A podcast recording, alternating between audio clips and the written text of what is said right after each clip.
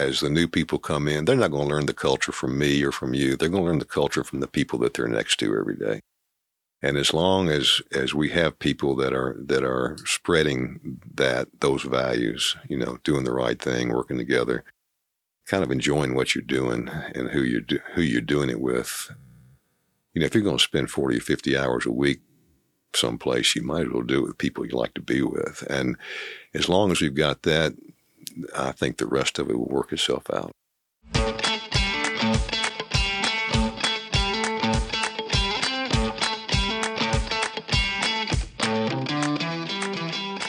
Welcome to SSR On Air. I'm Mike Rogers, your host for this monthly podcast brought to you by Smith Seckman Reid. Tune in as I interview leaders, colleagues, and clients about what is going on internally at SSR and in the larger engineering community.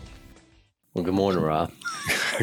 good morning, Mike. How are you? I'm good. How you doing? I'm well. Good, good. So, so, so today we're here with uh, Rob Barrett, who is uh, about to retire from SSR. Um, Pre- previous CEO, how many years were you CEO, Rob? 32. 32 years as the CEO here at, SSR. So we're going to um, try to dig deep here a little bit and, and just talk a little bit about uh, your time here and, and the things that uh, things that you accomplished and, and where you see some things heading for us and that kind of thing. So simple stuff. Going to just uh, hit you with a few questions and let you pontificate a little bit on on things. So. I'm happy to ramble. I know, I know. So I would say the the first question is just just tell us a little bit about how you ended up here at SSR way back in the day. Well, there was a girl involved. Usually there yeah. is.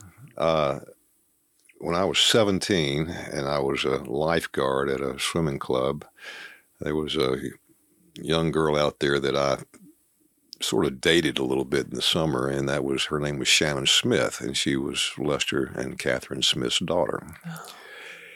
Uh, and when I graduated uh, from college, four or five years later, um, my first job, I, I, worked for a manufacturer's rep uh, part time while I was in school, and, and for about five months after I got out. And one day I was wading around in raw sewage in Harriman, Tennessee, thinking, maybe this isn't what I want to do for the rest of my life. And I called her mother, who was in the placement office at Vanderbilt, and said, Hey, even though I've already graduated, can I come back and, and meet the recruiters on campus when they come in next fall? And she said, Sure.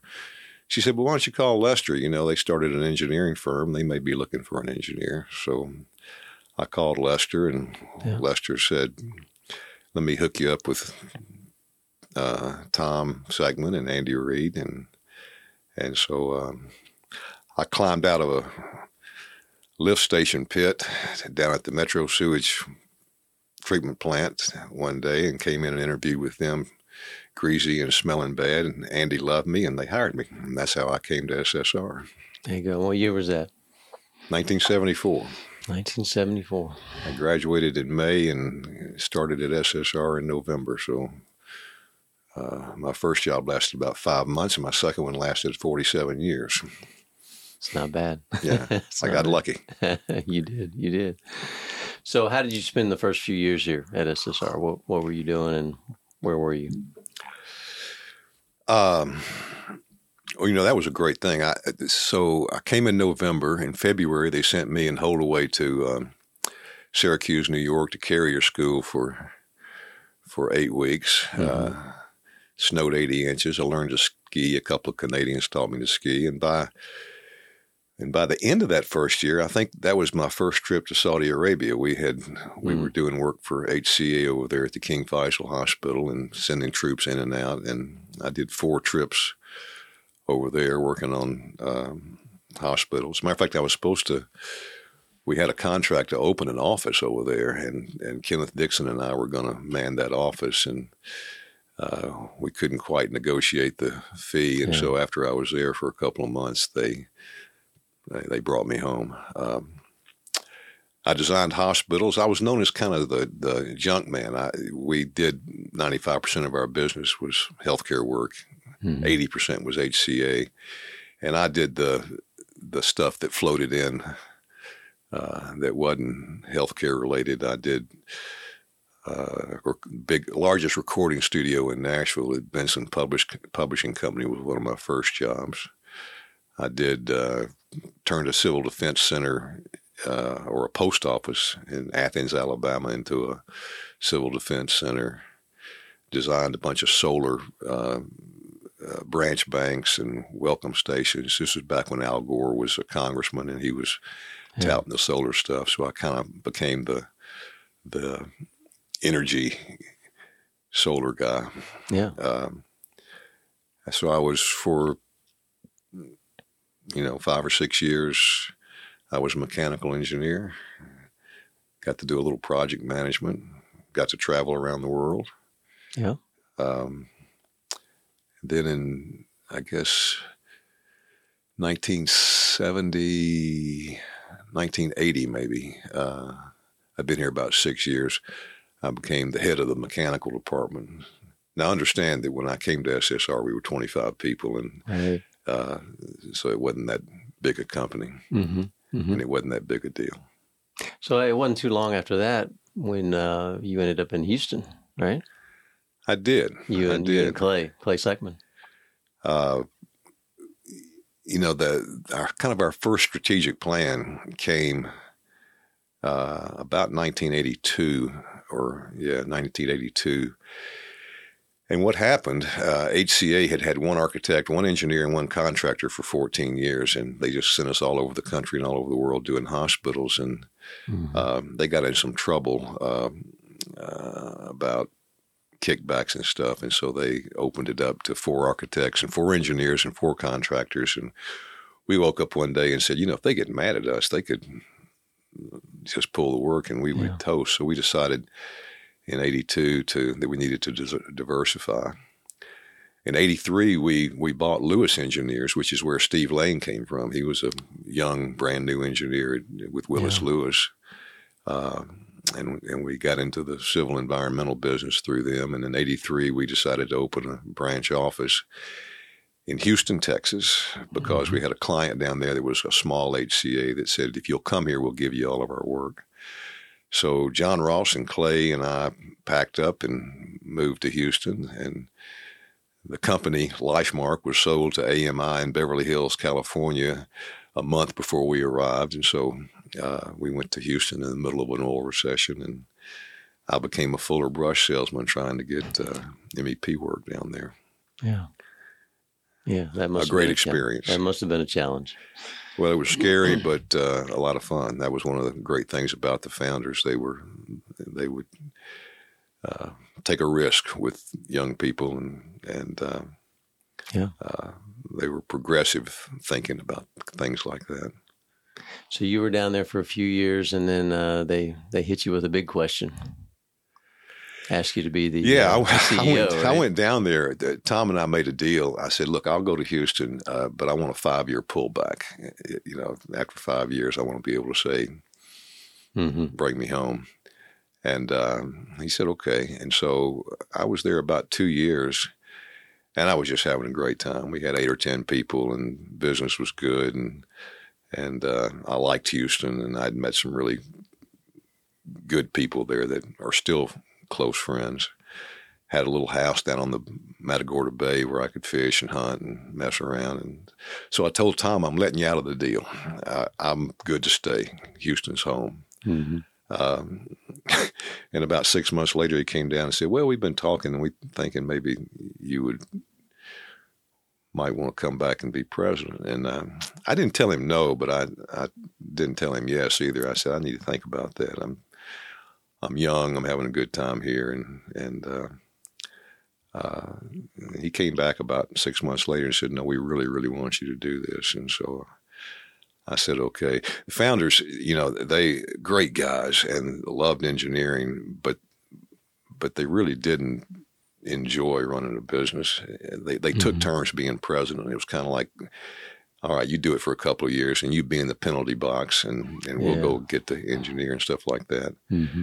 Um, Tom was, I guess, Tom was, he was president for a long time. Tom was kind of the glue that held it all together. He was the guy that, that got them together and started it. And he was president most of the time, but I think Andy did a two year stint then Lester did a two year stint, and then Tom came back in and did it, and and mm-hmm. when he got tired of it, they decided to come get me as a 34 year old.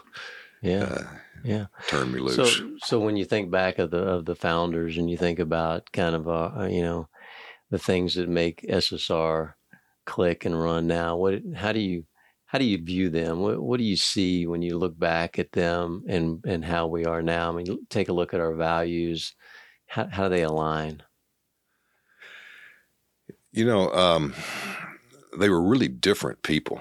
Uh, uh, and some people don't know this. There were two Smiths. There was a Bobby Smith and a Lester Smith, and they're not mm-hmm. related. Um, Lester was an electrical engineer that had worked at Vanderbilt, who was a client, and Tom and Andy had worked at Carrier, and then came to IC Thomason, and and um, Bobby Smith was Tom's draftsman. Uh, and when it became clear that Mr. Thomason wasn't going to let him have some ownership, they said, "Well, we'll go do this on our own." Um, and I I've said this often. You know, Tom Seckman taught me about God. Lester Smith taught me to run a business. Andy taught me about engineering, and Bobby taught me about marketing and that people do business with your friends.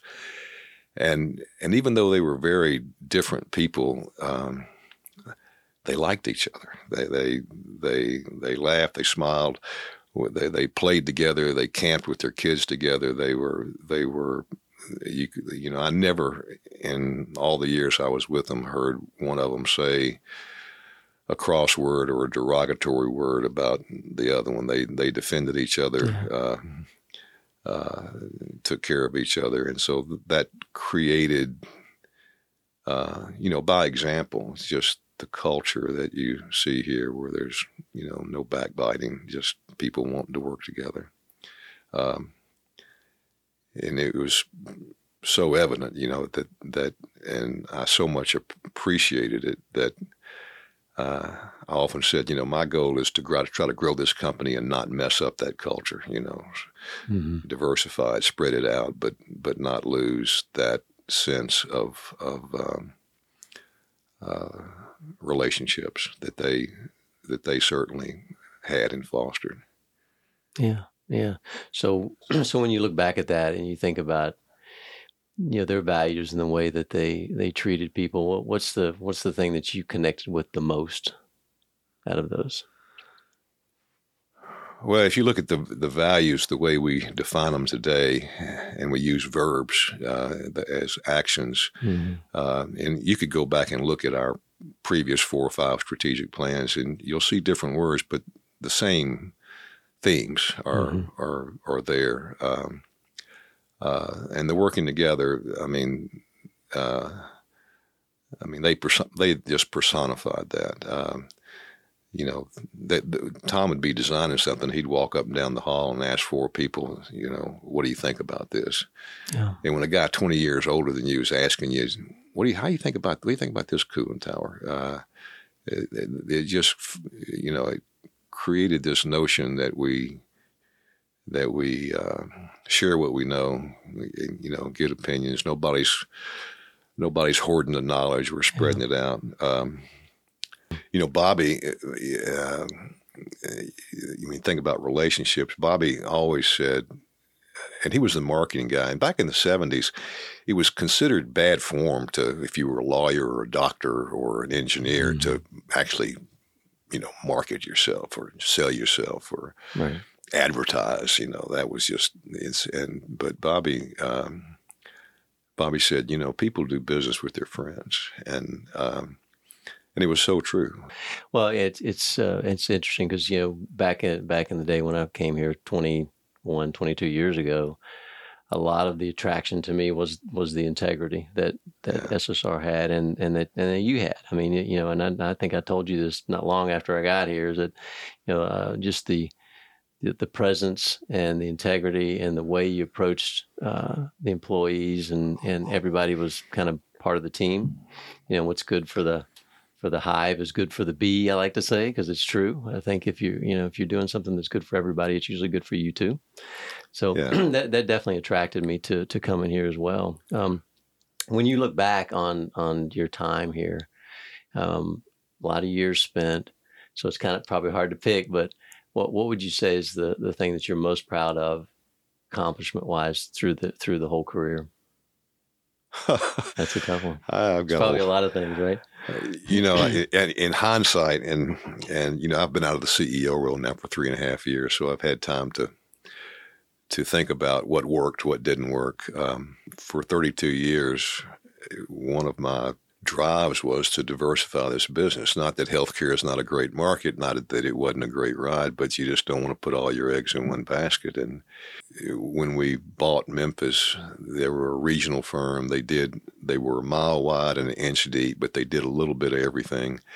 We took a four person transportation business down there and that that just worked really around the Memphis area, and you know it's fifty some odd people all over the state, uh, Georgia, Florida. Uh, those watching those businesses grow, um, uh, you know that's that's really a cool thing to watch.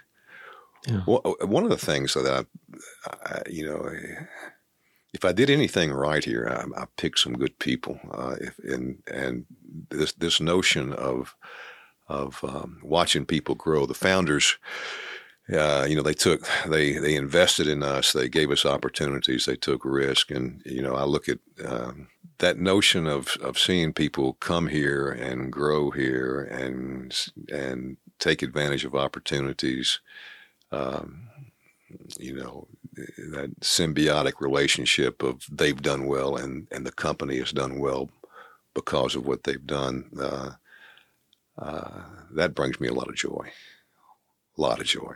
Yeah. yeah, I would I would second that. I think it's watching people grow and putting opportunities in front of them is, is exciting to watch. And, and a lot of times they take it and they do things with it that you didn't expect and, and it oh, turns yeah. out even better than you could imagine, right? Yeah, and we tried things that didn't work. Uh, I mean, sure. we, you know, lighting consulting. I can give you a list of uh, design build powerhouses, lighting consulting. We, there were there were, but we tried. You know, we we mm-hmm. we took a swing at them, and and um, uh, and some of them worked really well.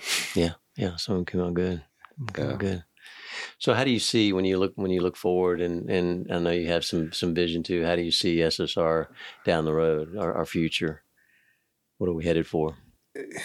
SSR is um, in many ways right now, I think, both at a crossroads and set up better than we have ever been to to uh, you know, really explode. And you can say, well, that's a scary thing, but you can also say that's a wonderful thing because that creates opportunity uh, throughout throughout the organization. You know, one one domino moves, and then you've got to fill all of those positions. Mm-hmm. And so I think uh, this is a place that's got great opportunity for the individuals here.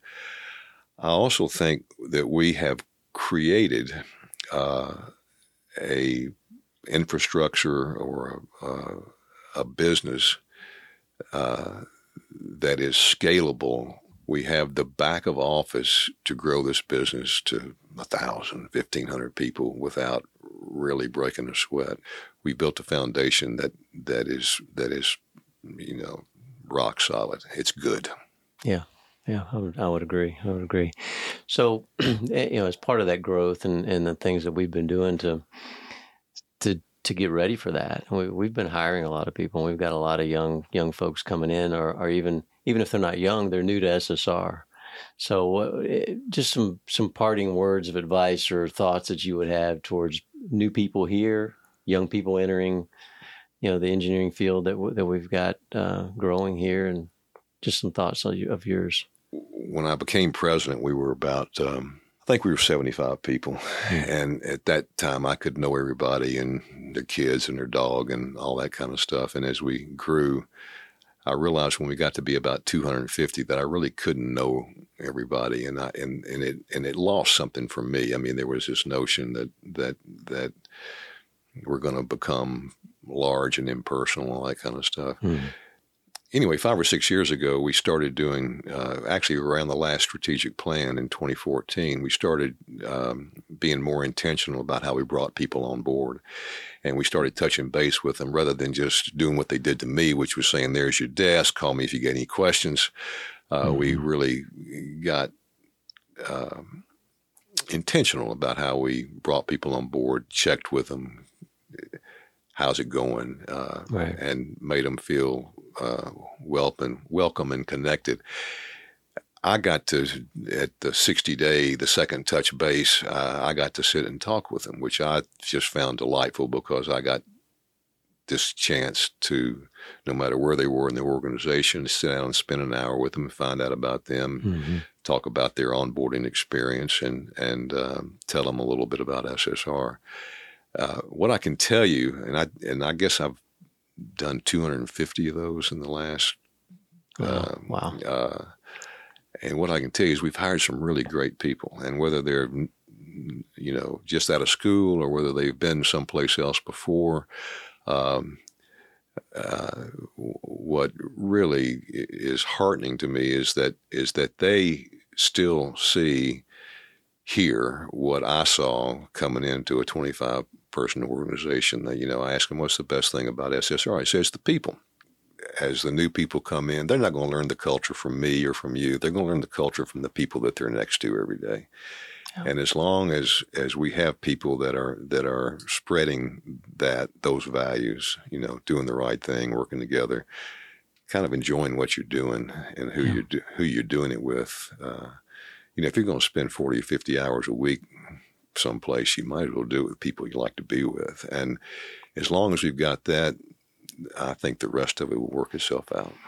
Well, I, I do want to say thanks, Rob, for coming in and and uh, and sharing some some words of wisdom for everyone, and and uh, it's much appreciated. And, and and I know I appreciate your time here in, in the in the twenty some odd years I've I've spent with you. So, thank you again for all that, and and thanks to everyone for uh, for tuning in and listening and uh, watching. And um, I guess we'll do it again soon. Thanks for joining us for this episode of SSR On Air. We hope you enjoyed it. Be sure to like and subscribe wherever you get your podcast. You can also connect with us on social media. Links to everything can be found in the show's notes. Take care, everyone. See you next time.